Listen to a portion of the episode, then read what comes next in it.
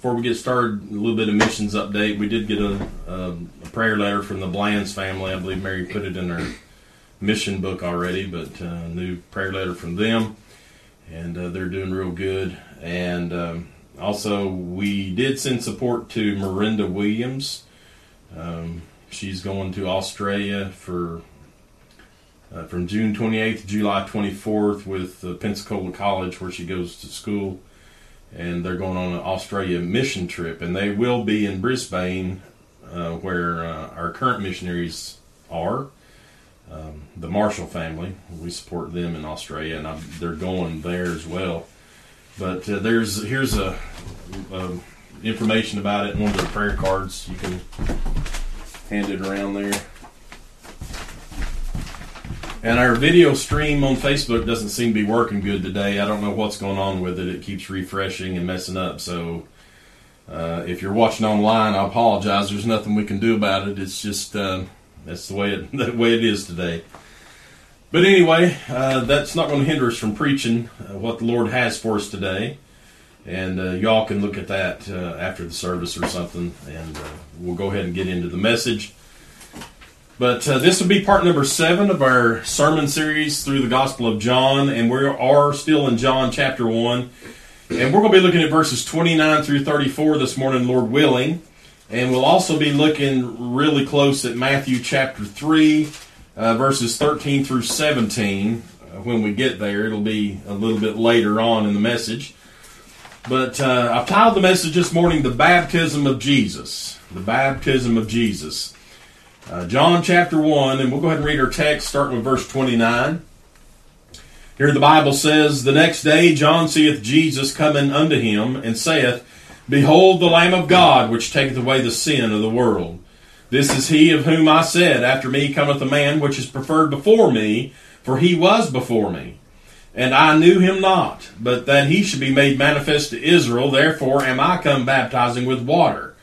And John bare record, saying, I saw the Spirit descending from heaven like a dove, and it abode upon him. And I knew him not, but he that sent me to baptize with water, the same said unto me, Unto whom thou shalt see the Spirit descending and remaining on him, the same is he which baptizes with the Holy Ghost. And I saw and bear record that this is the Son of God.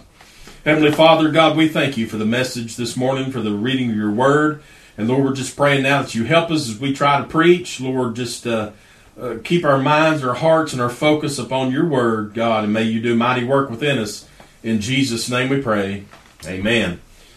Well, last week we looked at the record of John, and this is continuation of the record of John.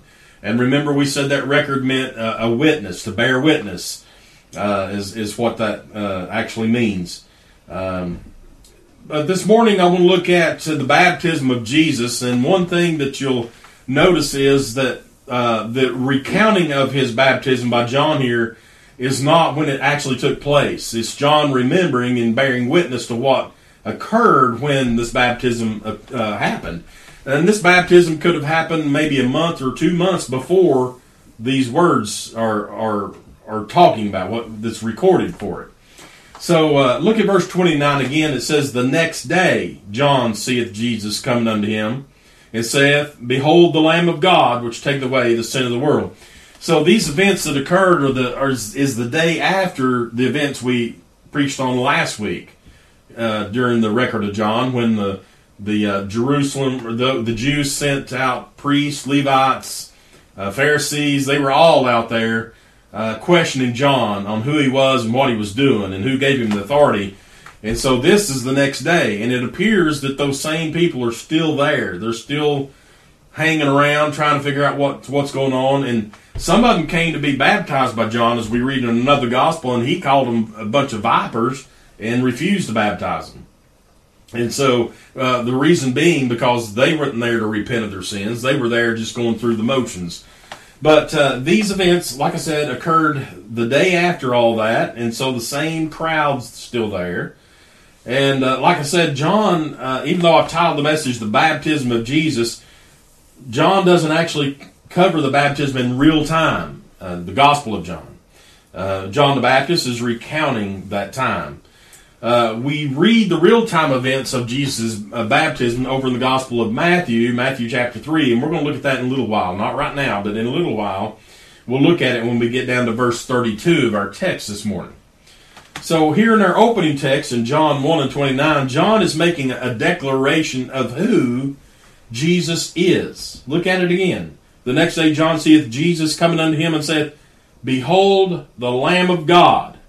So, this declaration is the very reason, actually, that John the Baptist was placed here on this earth, is to announce the coming of the Lamb of God, the Son of God, the Messiah, the Promised One, the Holy One.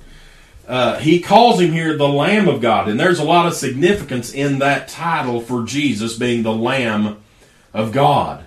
Uh, the Jews were very familiar with the sacrificial lambs. They experienced that every day of their lives was this, these sacrifices, and of course, we know on on the day on the Passover when they bring the unspotted, unblemished lamb before the priest, and he would he would sacrifice the lamb for the sins of all the people. Uh, but there was also daily sacrifices of lambs, and people would keep these uh, the perfect lambs, the unspotted ones, in a certain place so that they could be sacrificed for the sins. Uh, these were daily sacrifices the priests uh, performed. Uh, and of course, the prophet Isaiah prophesied that there would be a lamb that was led to slaughter. And so, Jesus being referred to the Lamb of God indicates that God is using him as a sacrifice. So a sacrificial lamb has to be unspotted, unblemished, and perfect. Over in 1 Peter 1 and 19, the Bible says, But with the precious blood of Christ as of a lamb, without blemish and without spot. So we see, first of all, Jesus fulfills that um, requirement for to be a sacrifice. Uh, a sacrificial lamb has to be sufficient to offer up uh, atonement for sin.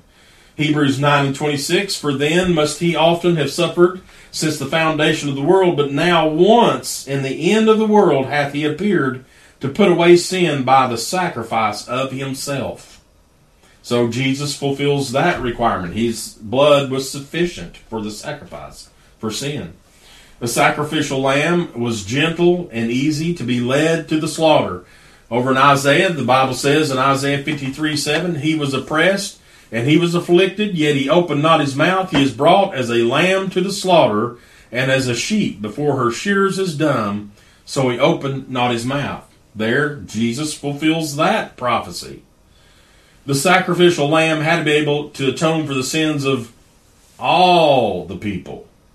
So, Hebrews 10:14, the Bible says, "For by one offering he has perfected forever them that are sanctified. Now, those that are sanctified means those that have been saved. So, if you've been sanctified, you've been washed by the blood of Jesus by believing on Him and receiving Him as your Savior. So, this sacrifice that Jesus, uh, it says in, in the last part of verse 29 of our opening text, it says, which taketh away the sin of the world. Notice it says sin, singular not sins, plural. That means all sin, not just certain sins or so and so sins, but all sin. Um, nobody specific, but everyone. Now, bear in mind that even though Jesus died for all and his sacrifice is for all, the only way that you're forgiven of your sins is if you receive him and believe on his name. That's what the Bible tells us. In John 1 and 12, but as many as received him, to them gave he power to become the sons of God, even to them that believe on his name. So it's not just a matter of coming up and saying, well, that looks like a good thing to do. All right, I'll, I'll, I'll be forgiven since he's forgiven all the world. No, it doesn't work that way. It's just like if a millionaire got up, or a billionaire, or trillionaire, whatever they are, the richest person in all the world, I don't know who it is right now, Elon Musk dropped down, I believe, second or third now. but if the richest person in the world got on television and he said, I'm going to give a million dollars to everyone in the world. Well, if you sit back and say, well, that sounds great, but you don't believe what he said, you don't receive it from him, then you never get the money. You have to believe that he, what he's saying is true and receive it from him. If you refuse refuse to receive it, you'll never get it. If you refuse to receive Jesus, you'll never get him. And so, you know, that's that may be a simple way of looking at it, but uh, the gift is free, but it's yours for the taking. You must take the gift. He's not going to force you force it on you. Cram the gift down your throat. Not take you down the altar and body slam you and, and force you to get saved. It's believing and receiving. Now, look at verse 30 of our text there. This is he of whom I said, After me cometh a man which is preferred before me, for he was before me. Now, here John's reminding those that are listening of what he said the day before, as we studied up there in verses 26 and 27, where it says, John answered them, saying, I baptize with water, but there standeth one among you whom you know not. He it is who coming after me is preferred before me, whose shoe latchet I am not worthy to unloose. So it's obviously same people are there that's asking him the questions the day before, and John saying, This is he of whom I was talking about. This whom I said. You know, he's preferred before me, uh, for he was before me, even though he was born after John was born physically on this earth. Uh, Jesus has always been. He's he's he's just uh, always Jesus has always been, and so he is before John. And uh, look at verse 31. He goes on to say, And I knew him not, but that he should be made manifest to Israel. Therefore am I come baptizing with water. And that and I knew him not. A lot of people get confused about that. What do you mean John didn't know Jesus? Well, there's two ways of looking at this statement. One way is, even though John and Jesus were cousins, they were born six months apart, John being six months older than Jesus here on earth. Um, from all we can see in the Bible, they didn't ever meet, except for when they were in the womb. When Mary came to visit Elizabeth and the babe leaped in her womb. You remember that? And so uh, we don't see in the Bible any indication that John and Jesus had ever met. They lived 115 miles away from each other. Uh, John is in the Hebron desert where he's he's been living all of his life, and Jesus is living in Nazareth. Uh, which is, you know, and been isolated there with his family and those people in, in Nazareth. It wasn't until they both turned 30 years old that they were called by God to begin their earthly ministries. And so, uh, from all indications, they never physically met. Now, perhaps they did, and the Bible just doesn't, doesn't mention it. But John says here, this is he, uh, or it says, and I knew him not. Now, that's one way of looking at it. They didn't physically know each other, except maybe through genealogy papers or something. Make it, you know, he could look down and said, "Well, I'm related to this guy. His his mother and my mother are, sisters or, or cousins, cousins or whatever." Uh, but we don't see where they physically met. The other way is John knew there was a Messiah coming because God had told him and God prepared him to prepare the way for him, but God does not tell him who it is. He tells him a sign to look for, but he doesn't say, now your cousin Jesus is, is the Messiah, and so you be waiting until he comes around. Doesn't say that. So in this way, John knew him not either. He didn't know him uh, physically, and he didn't know him spiritually as the Messiah. Either way, he, he didn't know until Jesus came to be baptized by John there around the Jordan. And look at the next part of verse 31. It says, but that he should be made manifest to Israel. Uh, even though Jesus had lived among Jews all of his life, he had not been made known to them who he was. Now, his mother had an idea. Uh, that's plain from the Bible. Uh, Gabriel tells her, you know, all the things that, that he's going to be. Uh, whether she fully understood that he was actually the promised Messiah or not, it's hard to tell because the Bible doesn't come out and say that. Uh, perhaps Elizabeth and um, uh, her husband Zacharias, perhaps they understood who he, who he was. I don't know. The Bible, you know, it's hard to say. But he's been sent to be made manifest to Israel, but he's not been yet. Not until this moment right here, when the John the Baptizer announces that's who this is, and so then he's done his job. He's prepared the way for the one that was coming. And uh, so Jesus comes to John at around 30 years old to be baptized by John, who also is around 30 years old. And then John goes on to say, Therefore am I come baptizing with water. What does he mean, therefore? If you see the word therefore, you look what's in front of it and say, Well, what's he talking about therefore? Well, therefore I come baptizing with water. What he means is he's preparing the people for the one that's coming. So I prepared the people by baptizing them for the remission of sin. They confessed their sins, they repented, and they were believing in the coming Messiah, and I baptized them on that account. And so John came baptizing with water. He didn't come baptizing with Holy Ghost. Only God can do that. And there's only one that's going to be able to do it on earth, and that's Jesus. Uh, so John's baptizing people upon the repentance of sin. That's what the Bible says in Luke 3 and 3. He came into all the country about Jordan preaching the baptism of repentance for the remission of sins. Uh, so this preparing is preparing Israel to meet their Messiah. And this was how John was preparing the way. That's what makes him the forerunner of Christ. Now, as we want to look closely here at the baptism of Jesus and answer a few questions here, such as why Jesus had to be baptized. He was sinless. I thought there were baptizing people for re- repentance and remission of sins. Isn't that what the Bible said? Why is Jesus getting baptized? And that's what a lot of people want to know about. We're going to look at that as we continue on. So look now down in verses 32 through 34 of our opening text. John's um, recounting of this uh, uh, event of the baptism. He says in verse 32, and John bare record saying, I saw the Spirit, capital S, descending from heaven like a dove. Notice it says like a dove. It doesn't say in the image of a dove. It said like a dove. So he come descending from heaven like a dove would descend. A dove comes down gracefully with his, his wings out and kind of glides in.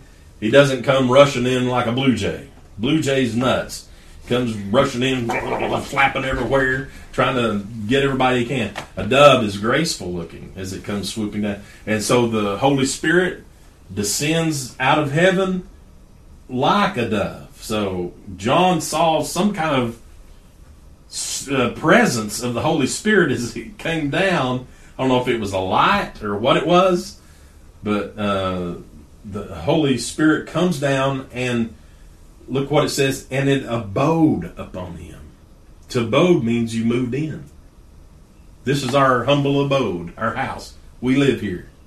The Holy Spirit descended out from heaven and made its abode upon Jesus. It didn't go away. He didn't go away. The Holy Spirit's a He. It's a person.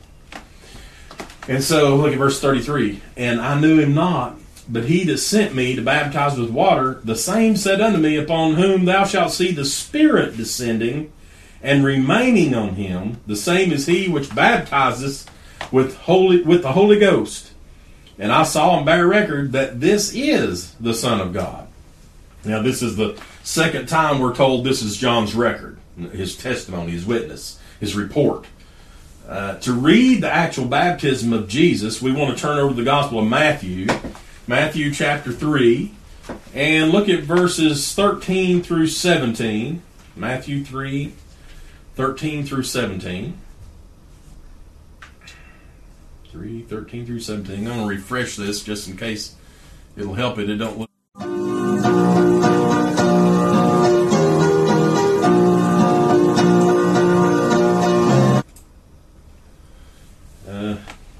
Maybe. uh, probably have to redo it sometime. Anyway, Matthew chapter 3, look at verse 13. Then cometh Jesus from Galilee to Jordan unto John to be baptized of him. But John forbade him, saying, I have need to be baptized of thee, and comest thou to me? And Jesus answering said unto him, Suffer it to be so now, for thus it becometh us to fulfill all righteousness. Then he suffered him. And Jesus, when he was baptized, went up straightway out of the water, and lo, the heavens were opened unto him, and he saw the Spirit of God descending like a dove, again, like a dove, and lighting upon him. And lo, a voice from heaven saying, This is my beloved Son, in whom I am well pleased. Now, that is real time events of the baptism of Jesus, which is, like I said, maybe a month to two months before what we read in the Gospel of John, chapter 1. Now, in the Gospel of Mark, we also read uh, an instance of the baptism, Mark chapter 1, verses 9 through 11. Mark 1, 9 through 11.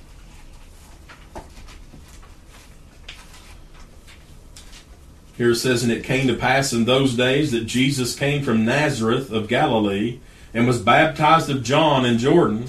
And straightway coming up out of the water, he saw the heavens open, and the Spirit like a dove descending upon him. And there came a voice from heaven saying, Thou art my beloved Son, in whom I am well pleased. Also, uh, in the Gospel of Luke, we're given an account of the baptism of Jesus. Luke chapter 3. Luke chapter 3, uh, verses 21 and 22.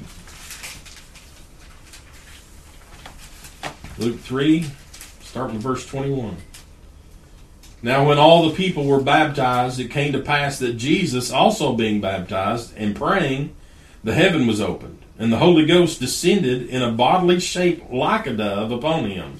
And a voice came from heaven which said, Thou art my beloved Son, in, in thee I am well pleased. Now, notice here in the Gospel of Luke, it says a bodily shape like a dove.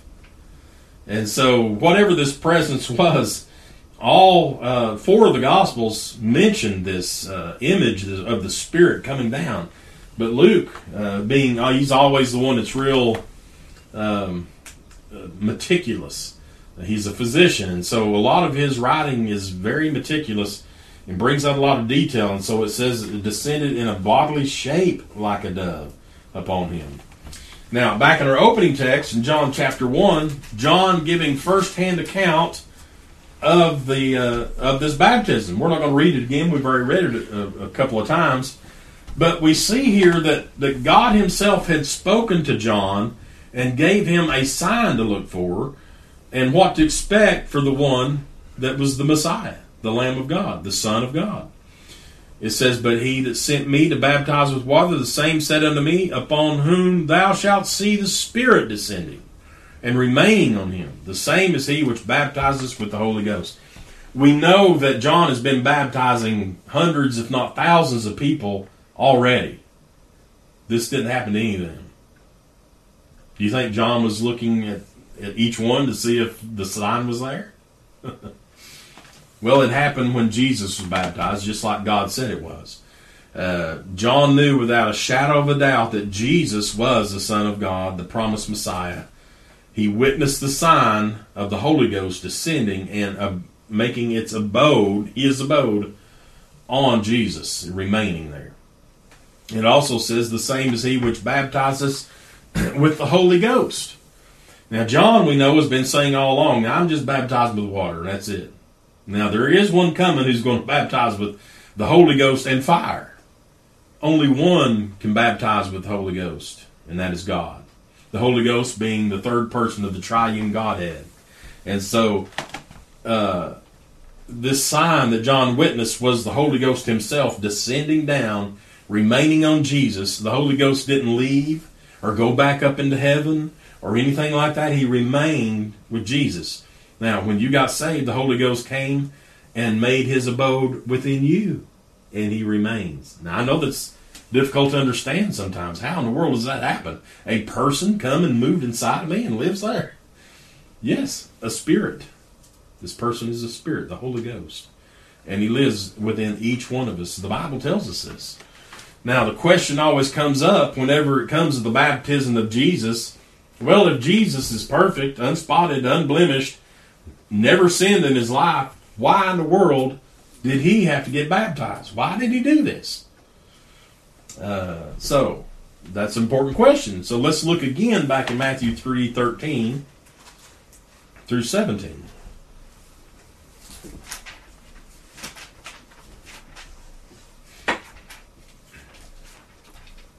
Then cometh Jesus from Galilee to Jordan unto John to be baptized of him.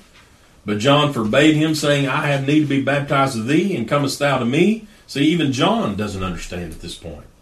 What? Why are you coming to me to be baptized? You know I'm baptizing with water, and I'm baptizing for the remission of sins, and I know you're sinless. So why are you bab- come to be baptized by me? If anybody needs to be baptized by anybody, I need to be baptized by you. And so John's making an argument here about it. Uh, verse 15 And Jesus answering said unto him, Suffer it to be so now. And here's the answer For thus it becometh us to fulfill all righteousness. Then he suffered him. That word suffering right there means he he did as as was said. So um, so do this for me now, John. This is the way it has to be because I've come to do the will of the Father. And the Father says, I must be baptized to fulfill all righteousness. So, Jesus tells him baptism, his baptism is necessary to fulfill all righteousness. You see, even though Jesus was sinless, he was sent here to die for sinners, to take our place.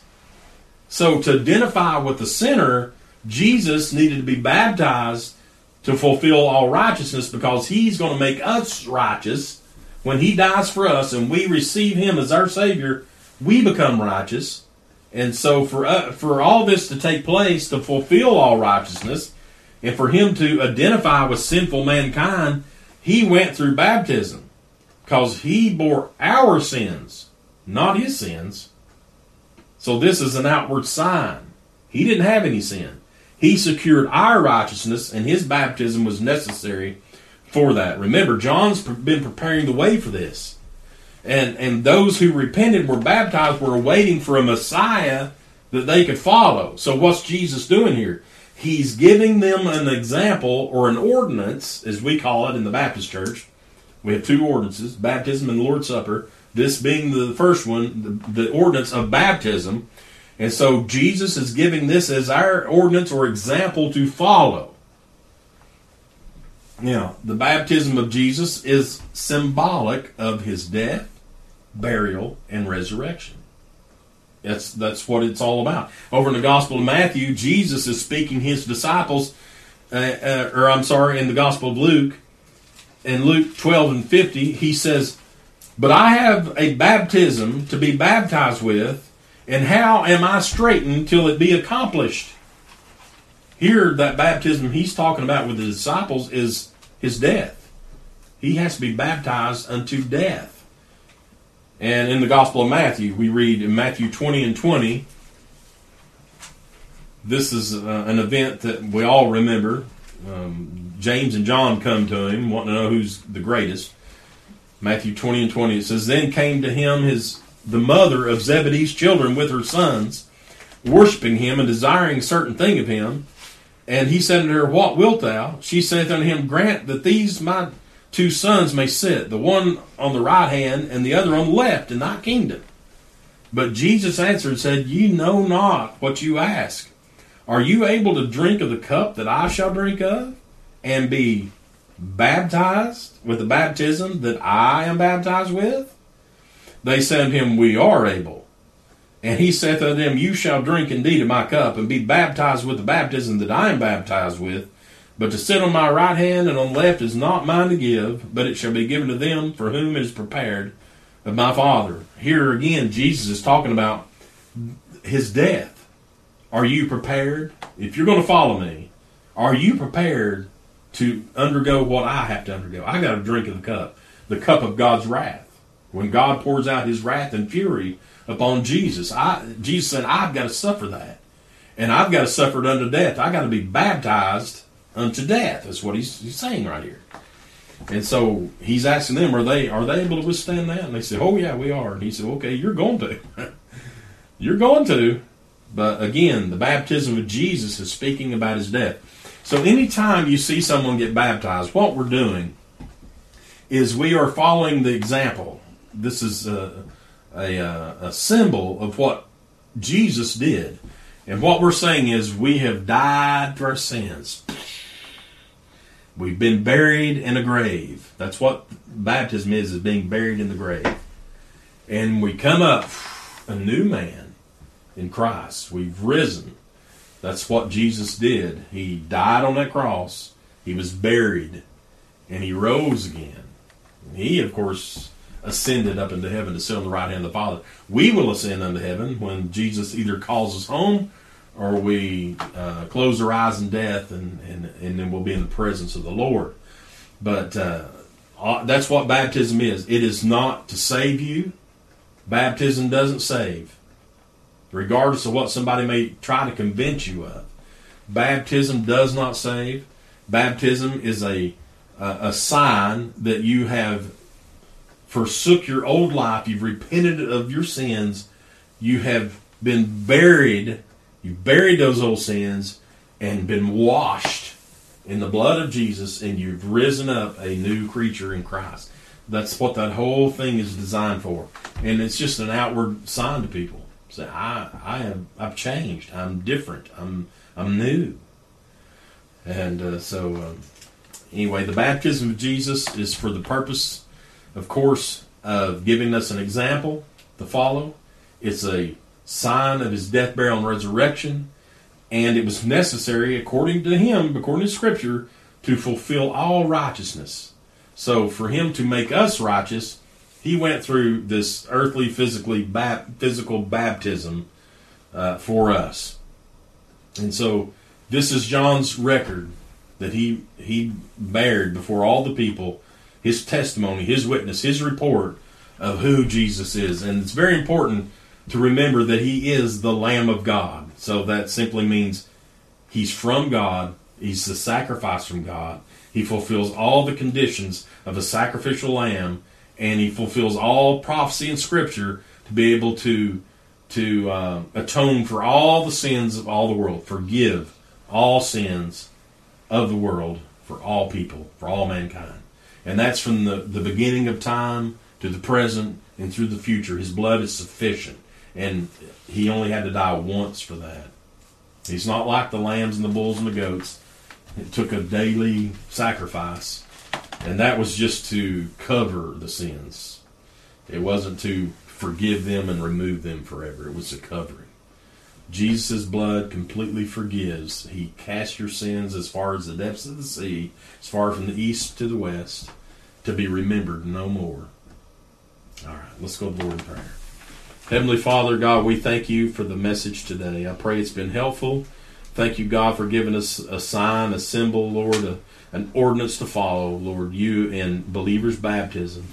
And God, we're just praying now that you help those that's been listening. God, if there's one that's been able to listen online, uh, however, however means they could, Lord, we pray if there's one that, that's struggling today, Lord, that you'll you'll convict their heart and show them their need for salvation.